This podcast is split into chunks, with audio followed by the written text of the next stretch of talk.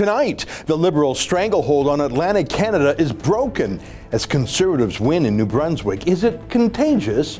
It's September 25th, and this is the Ezra Levant Show.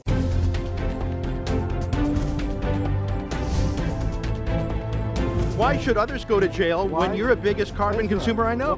There's 8,500 customers here, and you won't give them an answer. You come here once a year with a sign, and you feel morally superior. The only thing I have to say to the government about why I publish it is because it's my bloody right to do so. I think it sort of sneaked up on me. Last night, New Brunswick Progressive Conservative Party beat the governing Liberal Party. It was pretty close.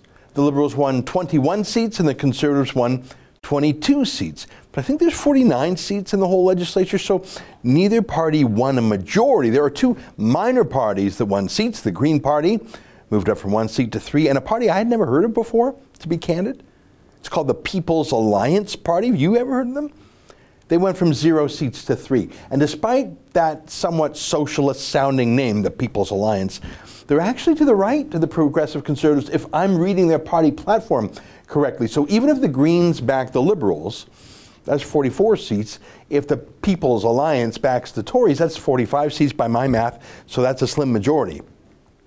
Now, the Liberals being naturally sore losers, and Brian Gallant, the Liberal Premier who just lost, being a lawyer, as many liberals are. They're looking to try some trick to hold on to the power. It's a move they picked up from another sore loser, Hillary Clinton, another lawyer who keeps pettifogging that she won the popular vote, yada, yada, yada. Look, just concede defeat and keep your dignity, okay? I understand that constitutionally, Brian Gallant has the right to stay on as premier until he loses a vote of non confidence, but seriously, why are you dragging it out, fella?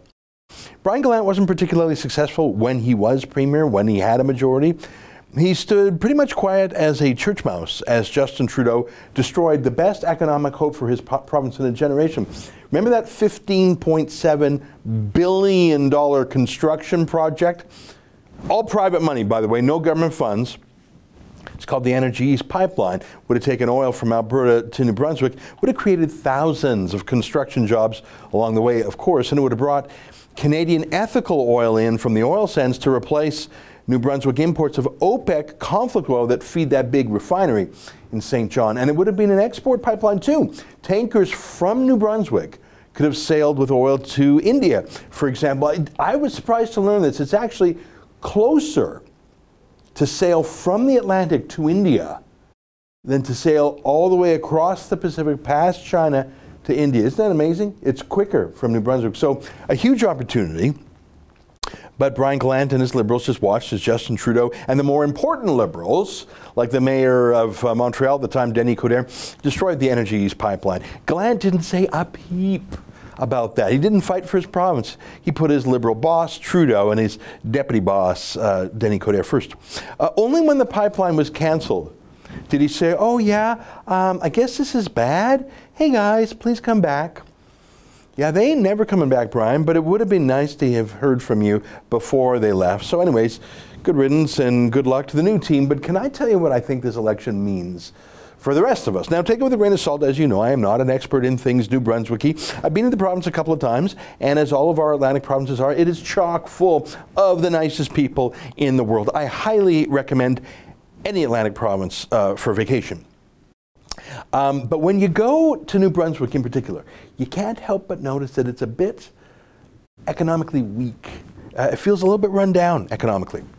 Uh, I mean, other than the monopolist Irving family that owns much of the media there, owns that big OPEC fueled oil refinery there, there's not a lot of economic action going on. It's not buzzing. People are leaving, especially young people who want to start families. New Brunswick was actually the only province in the last census to shrink because new industry just really isn't welcome there, not just the pipeline. Fracking is banned there too. I don't know if you remember a few years back when the Sierra Club whipped up rioters. They had a riot. Uh, they attacked fracking trucks. They, they torched five police cars. This is that sort of riot there. Uh, young people got the message look, if you want to have good work, move to Ontario, move to the West. So New Brunswick's population is shrinking. And those who remain behind, well, they're the obvious, obviously uh, senior citizens who aren't going to move. Um, so New Brunswick's population is the oldest in the country. And look at this. Nominally, Do you see that? New Brunswick has an unemployment rate of 8.3%. That's a jump of almost a point in the last month, by the way. But it doesn't sound that disastrous, right? But look at this other number. It's called the labor participation rate. It's just 61.3%. Now compare that to, say, 64.2% in Ontario or 72.1% in Alberta, and that's a lot of numbers. But it means that, sure, 8.3% of New Brunswickers who are looking for work can't find work. But there are 10% fewer New Brunswickers even looking for work, even interested in work, than, say, in Alberta. They're just given up, or they're retired, or they just don't care. So don't be surprised, and I'm not, with headlines like this. New Brunswick reveals $9.6 billion budget with 11th straight deficit. Yeah, of course not. Look, all the young, working age, tax paying people who drive an economy, they're leaving. There's no pipelines allowed, there's no fracking allowed, uh, really no more coal mines, no more forestry. So you can just hang around and watch everybody leave. It's fine if you're retired, I guess, or work for the government. It's poor there, at least by comparison to the rest of the country. Did you know it's the third poorest province and territory, measured by per capita GDP? It's poorer than Newfoundland. So I sort of thought, okay, it's going to be liberal forever there, right? Maybe with a splash of NDP thrown in. I mean, we've seen the province, it's anti development, anti construction, anti jobs, anti oil, anti gas, anti forestry, anti coal, just a bunch of retirees and bureaucrats. But no, and what's so interesting about the vote last night is not just that the liberal lock on Atlantic Canada has now been broken, but that the old two party system for so long dominant in the Atlantic, especially, is broken too. And not by the NDP this time. The NDP just got 5% of the vote last time, not even one seat. So much for Jagmeet Singh uh, having coattails in any province. I know it's a different party provincially, but still, the NDP got crushed in New Brunswick. Their vote shrank from 13% last time down to 5. A lot of that obviously went to the Greens, who grew in almost the opposite direction. They had 6% last time, and they got 12% this time. But can I point out the most interesting result to me? It's this People's Party business. 13% of the vote, up from just 2% last time. Here's a party platform. It's a little bit homemade, uh, but I like that. It feels friendly and neighborly and authentic. It's not too slick. They do have one video on their website that's sort of slick. Here, take a look at it. It's 30 seconds.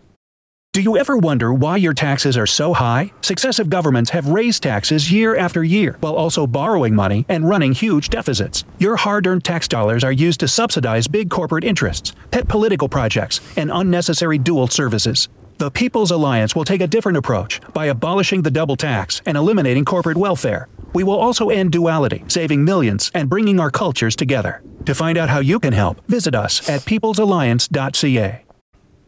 I like that. And did you get that not so subtle point at the end? They're against the bizarre New Brunswick conceit of having double everything as a form of affirmative action for the French language minority. But it's friendly. It's not mean about it, is it? It talks about unifying the community, not having linguistic segregation. I really like that. That's a cultural message, isn't it? Not just a financial message.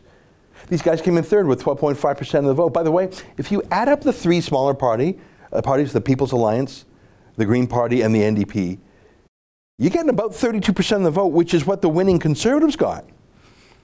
As in, the old mold is broken, wouldn't you say? And I can't help but thinking perhaps the, the name is so similar, maybe that's why. Maybe Maxime Bernier's federal People's Party isn't such a crazy idea after all if the People's Alliance Party did well in New Brunswick out of the blue. I mean, in fact, maybe people are getting sick of the Tweedledee and Tweedledum of the old line parties.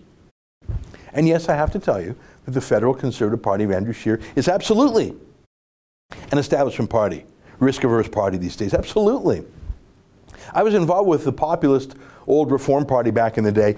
That party is 100% dead, and so is much of the flavorful conservatism of it. I wonder if this New Brunswick result is a bit of a premonition, even though it's a smallish province that traditionally hasn't been conservative. Here are some lessons I think we can learn from New Brunswick. Again, I am not an expert on that lovely province, but maybe there are some simple things we can take away from this just with amateur observations. The first is, obviously, the Liberals aren't quite as strong as the media party suggests they are.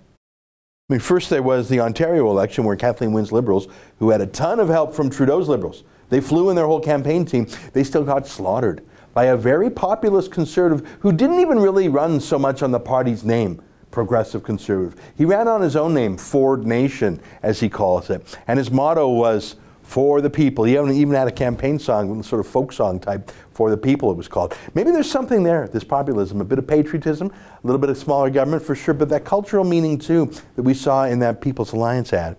First, Ontario threw off the Liberals and the liberal media. Now, New Brunswick has thrown off the Liberals and the liberal media. I think Quebec could be next.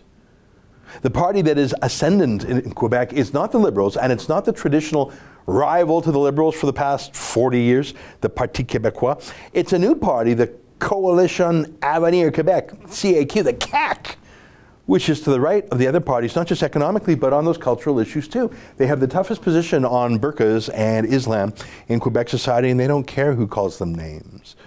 Look at this poll. You can see the CAC and the Liberals sort of duking it out in first place there. They're both at 30%. This is the latest uh, Ipsos poll.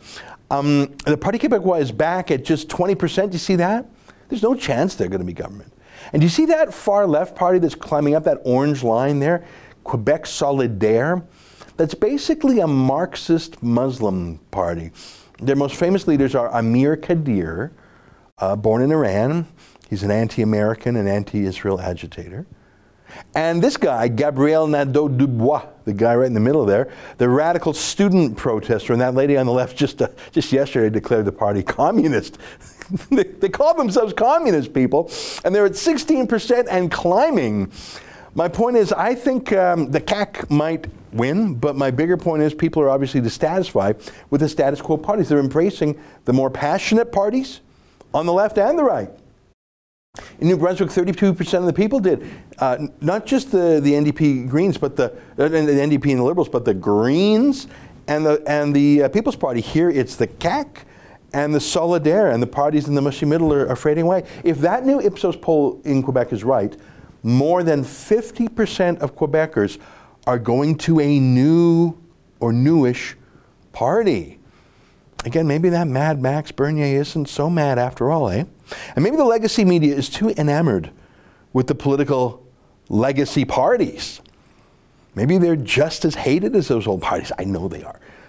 It's one of the reasons why more people watch us here at the Rebel, our teeny tiny little company, than watch the BS on CBC's The National. Any given night, we have more traffic than they do, even though we have less than 1% of the CBC's annual budget because people are done with the tired, old, self interested elites, be they in media or politics, which these days is pretty much the same thing. Now, I mentioned that a big issue in Quebec is the open border with New York. These folks just walking right up. Uh, as you know, Justin Trudeau tweeted that the whole world is welcome to just walk across illegally into Canada, and only 1% of those who have walked across illegally have been deported. 99% of them are still here. That is so outrageous to so many Quebecers that even Andrew Scheer, Blandrew Scheer, who's too terrified to say anything about the quantity or the quality of immigration in Canada for fear of being called an Islamophobe, transphobe, you know, vegetarianophobe, phobe, even he filmed a very carefully worded campaign ad for a recent Quebec by election by going to the border. And wouldn't you know, the Conservatives won on the strength of that immigration issue. So that's a big deal in Quebec. Was it also part of the subject, part of the debate in, in New Brunswick too? Now, we will never know because if you have to rely on the New Brunswick media, it's, it's dominated by two companies. The Irving family owns half the media and half the province, and the CBC. So they, they don't cover stories, they cover up stories. That's my view. But you know, I mentioned how New Brunswick's population is shrinking at least according to 2016 census. That was the uh, headline I showed you. But look at this. Justin Trudeau thought he would solve that shrinking population by putting his Syrian migrants in the province. No language skills, no job skills, no cultural skills. But hell, they'll take anyone, right? Just keep the Syrian migrants away from the fancy people in their fancy neighborhoods in Ottawa and Toronto, Vancouver, and Edmonton. Dump them in New Brunswick. Did you see all those smiles? Put that back up just for a second. Look at those smiling faces on that CBC story. Yeah, this is a happy story. What a great victory for everybody. You know, loving media from around the world actually came to New Brunswick to, to witness this little miracle on the Atlantic. Remember the Australian based documentary film crew that came to visit this guy and his family, the Rafia family? He just sort of sat there smoking and drinking coffee all day, not working, not learning English, just griping. Now, things started going poorly pretty quickly for Mohammed Rafia. As you know, um, he was soon convicted of assaulting his poor wife with a hockey stick, beating her bloody for half an hour. And as he told the judge, well, you know, no one told him it was wasn't legal in Canada to beat your wife with a stick for half an hour. He actually told the court no one said that was wrong. No one ever told him. According to the Globe and Mail, New Brunswick has received the most of Trudeau's Syrians in the whole country as a proportion of the provincial population. Let me quote from the Globe and Mail. New Brunswick took in refugees at a rate far higher than its share of population, exceeding the numbers seen in more populous provinces such as Nova Scotia, Saskatchewan, and Manitoba. Well, what could possibly go wrong there, right? Well, uh, as you recall, last year we reported to you what that looks like in real life. When you dump Syrian men, and I mean men with full beards, as old as 21 years old, you dump them in a high school. This is an access to information document uh, we got from the high school. They were just whipping through them here. But basically, he talks about 21 year old men with full beards being placed in high schools with regular Fredericton teenage girls. I mean, what do you think is going to happen there? Well, violence, threats of violence, sexual threats, male Syrian men disrespecting uncovered Canadian women teachers entire sports being canceled because the Syrian men would beat up the New Brunswick teens. Syrian students openly rejoicing about foreign terrorist attacks in class. Those are not rumors. That was all documented in hundreds and more than a thousand pages of access to information reports that we obtained from the Fredericton School Board itself. You can see all of that elsewhere on our website. You can read the whole access to information bundle with your own eyes. But not a single other New Brunswick media outlet or politician dared to cover the story, even though it was government documents. Other than there was a few uh, lame attempts by the CBC and some of the Irving media to spin for the school board. Here's an email from one reporter to the school board. I just want to read it. Hold up on the screen there. This is a reporter writing to the school board about the story, but not to report on. I just want to read it. It says, I would like to lead with an off the record statement. I am personally offended by the attitude of this rebel media report. It's demonizing, misunderstanding, and disrespectful to say the least, and it has xenophobic undertones that feel personally pointed. Now, on the record, the only thing that I find interesting about the report is the actual correspondence they get their hands on. I want to have the documents so I can accurately report on the issue. Got it. So you have come to your conclusion first, and then you want to get a copy of the documents second. And that's an off the record comment from a journalist to a school board defending their Syrian mess. Yeah. Now I wonder, I have no information, but I have a hunch. Do you think the province being turned into a bit of a refugee camp by Justin Trudeau? Do you think that had anything to do with the election result last night in New Brunswick where the Liberals lost? I have no clue because you can't get the news out of New Brunswick. It's two companies, basically the government and the, the permanent government, the Irving family. Look, I don't know. If you're in New Brunswick, let me know what you think. I know I'm not going to learn anything from the legacy media or the legacy politicians here. You know, there is an enormous effort after Donald Trump's victory to attack anything populist, anything alternative, anything dissatisfied. Alternative opinions are stamped out, alternative spokesmen are slandered. Maxime Bernier had that happen to him on Sunday. On the CBC, they implied that he was foreign funded stooge for the Koch brothers, and they even implied that he was associated with white supremacists. They actually smeared us at the Rebel that way. You know, I, I don't think it's working though. I, I, didn't stop Trump. It didn't stop Doug Ford in Ontario. I don't think it's going to stop Jason Kenney in Alberta. I don't think it's going to work in Quebec. It, it didn't work in New Brunswick. Maybe one day our establishment politicians will listen to the people. Maybe one day our establishment journalists will report honestly to the people instead of scolding us all the time. Or not and they'll all find that the people have simply gone elsewhere, whether it's to the People's Alliance Party or to the Rebel. That's my working theory coming out of New Brunswick last night. What do you think? Let me know. Stay with us. More ahead on The Rebel.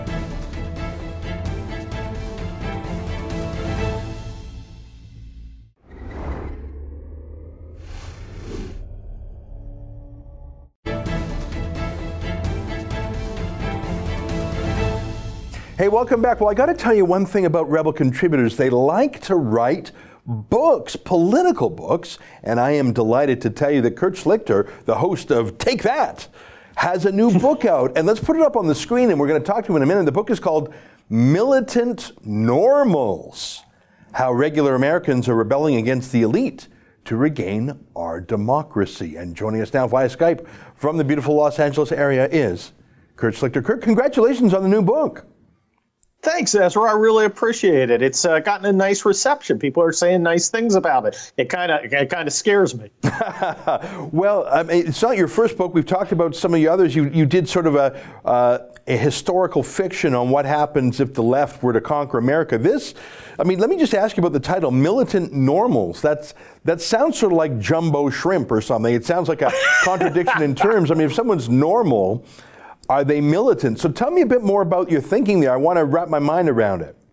Well, you know, normals are normal people usually aren't militant. Normal people are the people who just want to live their lives. They're the people who built this country, who feed this country, fuel this country, uh, defend this country. They're, they're, the heart and soul of the country, and they don't want to do what you and I want to do all the time, which right. is be involved in politics. Right. I mean, I, I, I enjoy it. It's something I like, but you know, most of the people I see in my normal uh, non-political life, they want to be with you know they're going out to do soccer with their kids. They're involved in their church. They've got their hobbies. You know, they're going hiking, whatever. Politics just isn't isn't everything to them, and they just want to live their lives trusting a, a, a the elite the, a certain class of people to go and run the institutions effectively and for their benefit to provide them security and prosperity. Except our elite has kind of broken its end of the deal. Mm-hmm. Well, I mean, it's funny you say that because uh, the idea of severely normal. I, I, like the phrase severely normal. and uh, the, the, I, yeah, severely normal people, Roger. I, I, maybe I'll use your term militant normal. Normal people saying, you know what, enough of this. We saw it with Trump. Yes. We're seeing in parts of Europe. Um, we saw it last night in a Canadian province called uh, New Brunswick, where a third of the vo- a third of the voters voted for new parties that didn't even exist before. Um, it, you know, I, I think that it's not just an uprising against political elites; it's an uprising against the media elites too, who do the shilling for the political elites. Would you agree with that? Well, yes, the media elites are part of uh, of the elite. They're kind of their voice, but you know, this I, I, hate to sound like a Marxist, but a lot of this Ezra is is about class, and we have an elite that has distinguished itself uh, uh, from the normal Americans they're supposed to be, you know, working on behalf of, uh, and and. You, you can you can see it. Look at look at Hollywood. Uh, Seventy years ago, you had movies like it's a Wonderful Life, which celebrated normal people, normal values, uh, uh, showed them as the repository of the values and the qualities that made our culture great. And, and, and now you see exactly the opposite. You mentioned Hollywood, and there was a time when war movies were patriotic and, and when Hollywood loved being supporting America. I even think of Irving Berlin and and even when he would poke fun at the like I hate to get up in the morning, you know, but he was part I mean he traveled, he entertained the troops and I mean it would that would be unthinkable today. I can only think of two pro-military movies in the last decade. One of them American Sniper and yep. the other one which was sort of a crypto supportive movie called 300. wasn't even about America, uh-huh. it was uh-huh. about the Spartans. Other than that, I mean, for every pro military, pro America movie, there's, there's got to be a hundred blame America, America is evil, America is racist movies. Just, I mean, just that one example of anti war, anti military movies, it, it would shock the Hollywood of the 40s and 50s.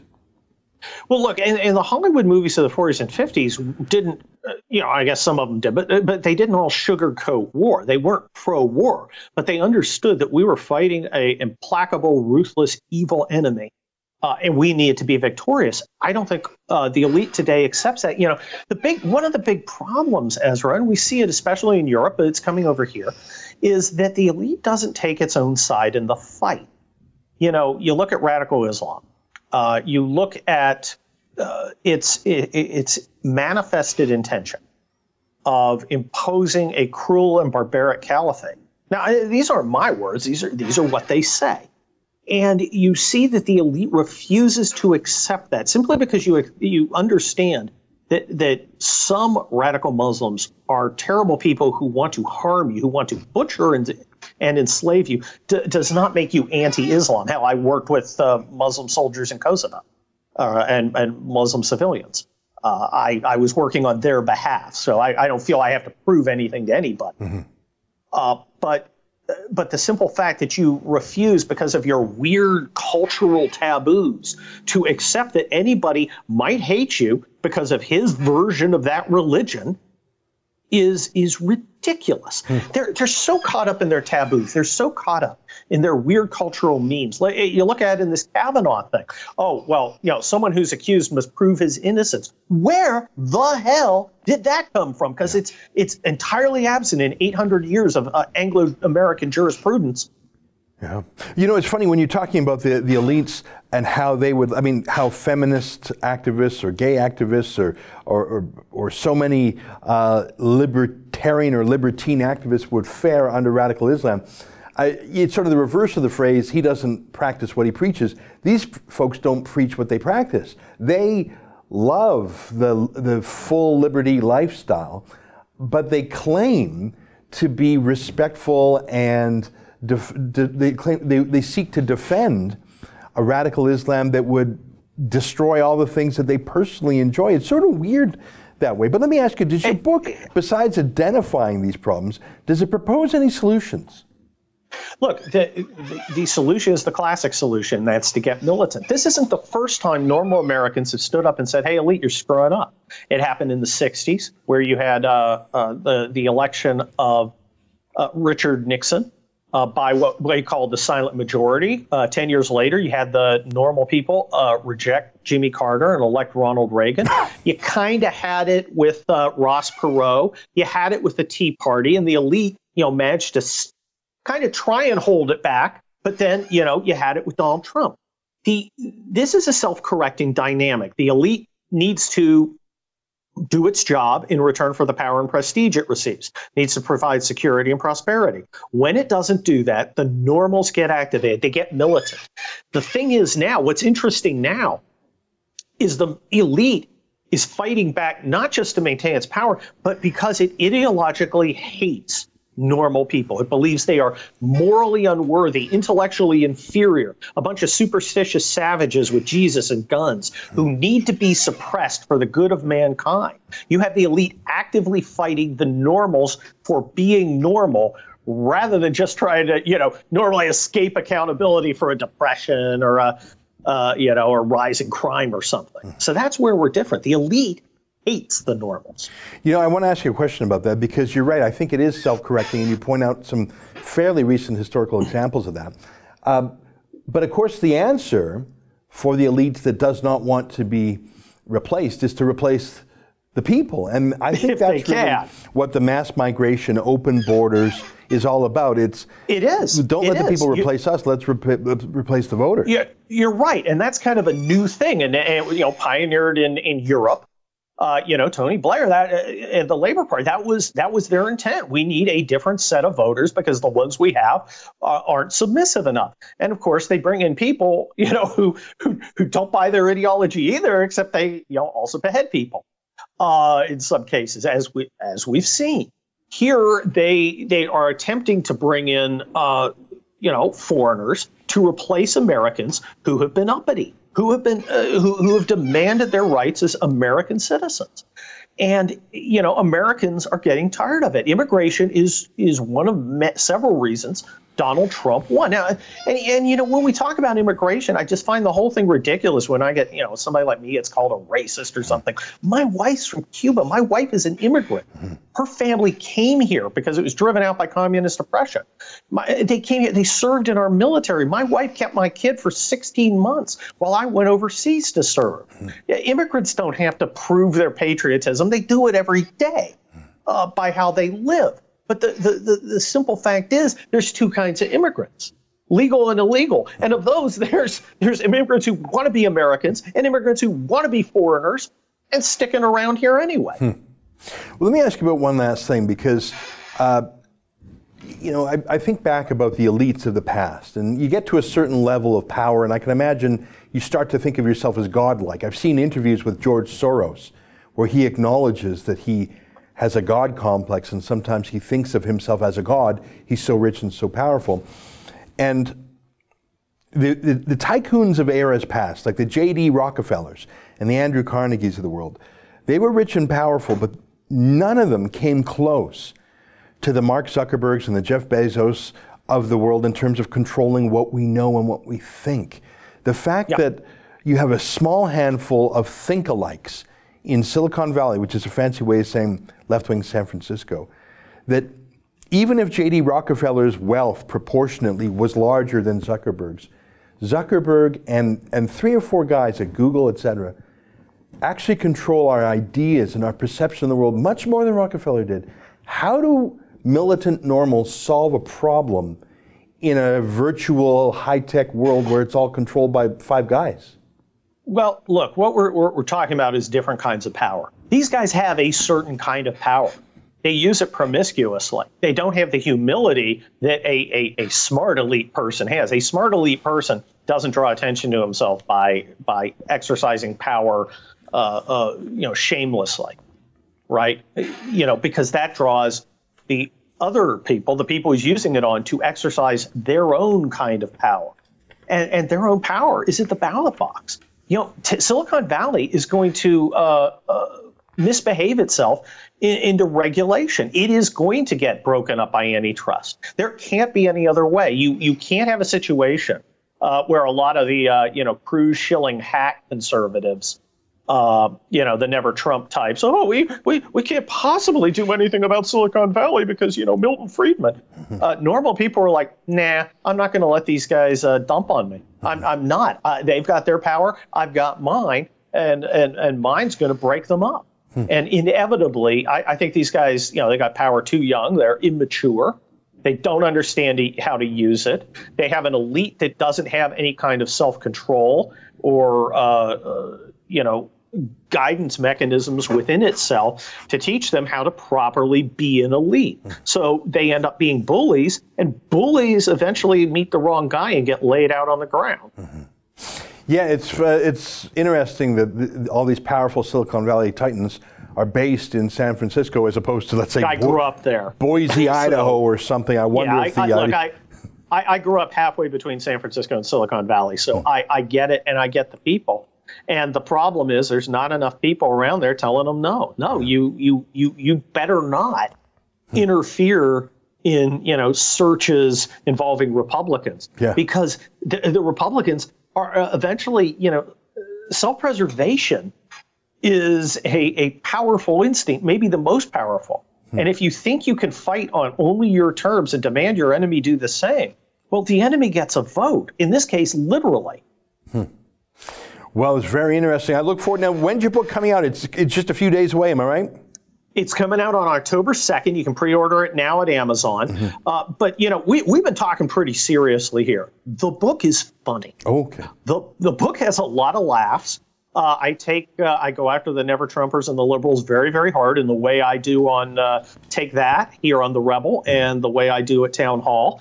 Uh, you might think of it as a uh, an extended form uh, Take That or an extended form Town Hall column. So if you like those, you're gonna like it. If you like my Twitter feed, you're gonna like it. I didn't want to write a Bataan Death March political science treatise, though I, I you know I have it. BA in political science.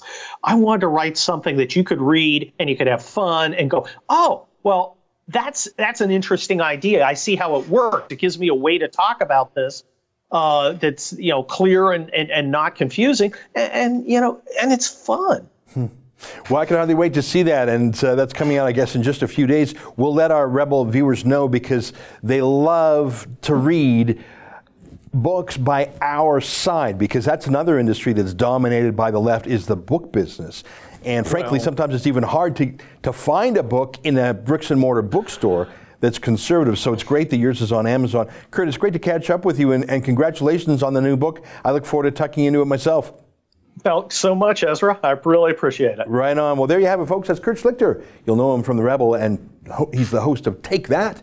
He writes for townhall.com, and his new book, we'll put it up on the screen here, and you can find a link to Amazon to order it below, is called Militant Normals How Regular Americans Are Rebelling Against the Elite to Regain Our Democracy. And I'd say that probably applies to Canada and the United Kingdom too, don't you think? Well, there you have it. Stay tuned. More ahead on The Rebel.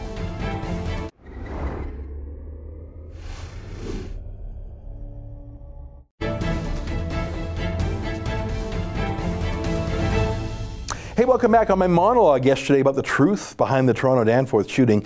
Someone with a nickname Lone Stubble Jumper writes, I wonder if Hussain didn't get some weapons training when he was in Pakistan. I believe one of the police remarked at how deft he was with his pistol. It's an acquired skill through training and practice. Yes, thank you for reminding me of that. Um, the kind of shooting that was done, it's not shoot 'em up shooting gangster style. It wasn't shoot 'em up shooting, um, you know, video game style. It was cool, calm trained professional shooting said various cops, and obviously it was deadly and it was accurate. That's an excellent point, and I, am sorry I left that out of my report last night. Ron writes, Ever since this government has taken office, they've hidden crime facts where Muslims were involved. The Quebec mosque case, the Edmonton Mall pool molesting of six girls, suspect found innocent, the Edmonton terrorist that ran over the policeman, then stabbed him, ran away only to steal a truck and ran over four more people. Not a Muslim terrorist incident. The truck that ran over many in Toronto, not Muslim related. The question everyone should be asking is why is the Liberal Party of Canada office our new Scotland Yard? They have no mandate to be interfering with the Canadian justice system. Boy, you've got a, good, a lot of good points there. I recall that Edmonton attack. It was the guy had an ISIS flag in the car. Um, he had been interviewed by police before about his radicalism, and he has not been charged with terrorism. Not being charged with terrorism. You're exactly right. Why is the why are the police interfering and the media and the police? So why are the politicians interfering? Excuse me, in the media and the police. I'm sorry, in the in the police work. It's it's what Daniel Pipes says. The five P professionals, the press, the politicians, the prosecutors, the police, the professors. They're all in on this. Uh, this isn't a conspiracy theory, by the way. I, we have the entire ITO information to obtain a search warrant. It's on our website. You read it with your own eyes. That's not a conspiracy theory, that is a police document. Check it out for yourself. On my interview with Laura Lynn Thompson, Liza writes, I hope that they can find out something about that person in the hijab who threw coffee on Laura Lynn Thompson. We cannot put up with that kind of aggression in our country. Well, yeah, I mean, I watched, I've watched that short clip so many times, and I, you can't see the face, can you? I don't even know if it's a woman. I don't know if it's a Muslim woman. I'm curious, though, aren't you? It's a Syrian vigil. Laura Lynn Thompson and the Chinese Canadian community were criticizing Trudeau's Syrian refugees. And someone in a hijab throws hot coffee in Laura Lynn's face. I'm extremely curious who that person is, but no one else seems to be. Not the Vancouver Sun, not the CBC, not the National Post. Really? Nobody. The police claim to be investigating. Yeah, maybe, maybe. We'll give them a chance to do their work. But I know if the shoe was on the other foot, it would be leading the news. Do you even trust the news anymore, though? After, after their coverage of the Faisal Hussain mass shooting and the other things that our earlier letter writer says, I, I don't. Well, that's our show for today. Until tomorrow, on behalf of Rebel world headquarters. That's what we are. I'm actually going back to London uh, this week for Tommy Robinson's new trial. I'll tell you about that a little bit more later. On behalf of us to you, good night, and keep fighting for freedom.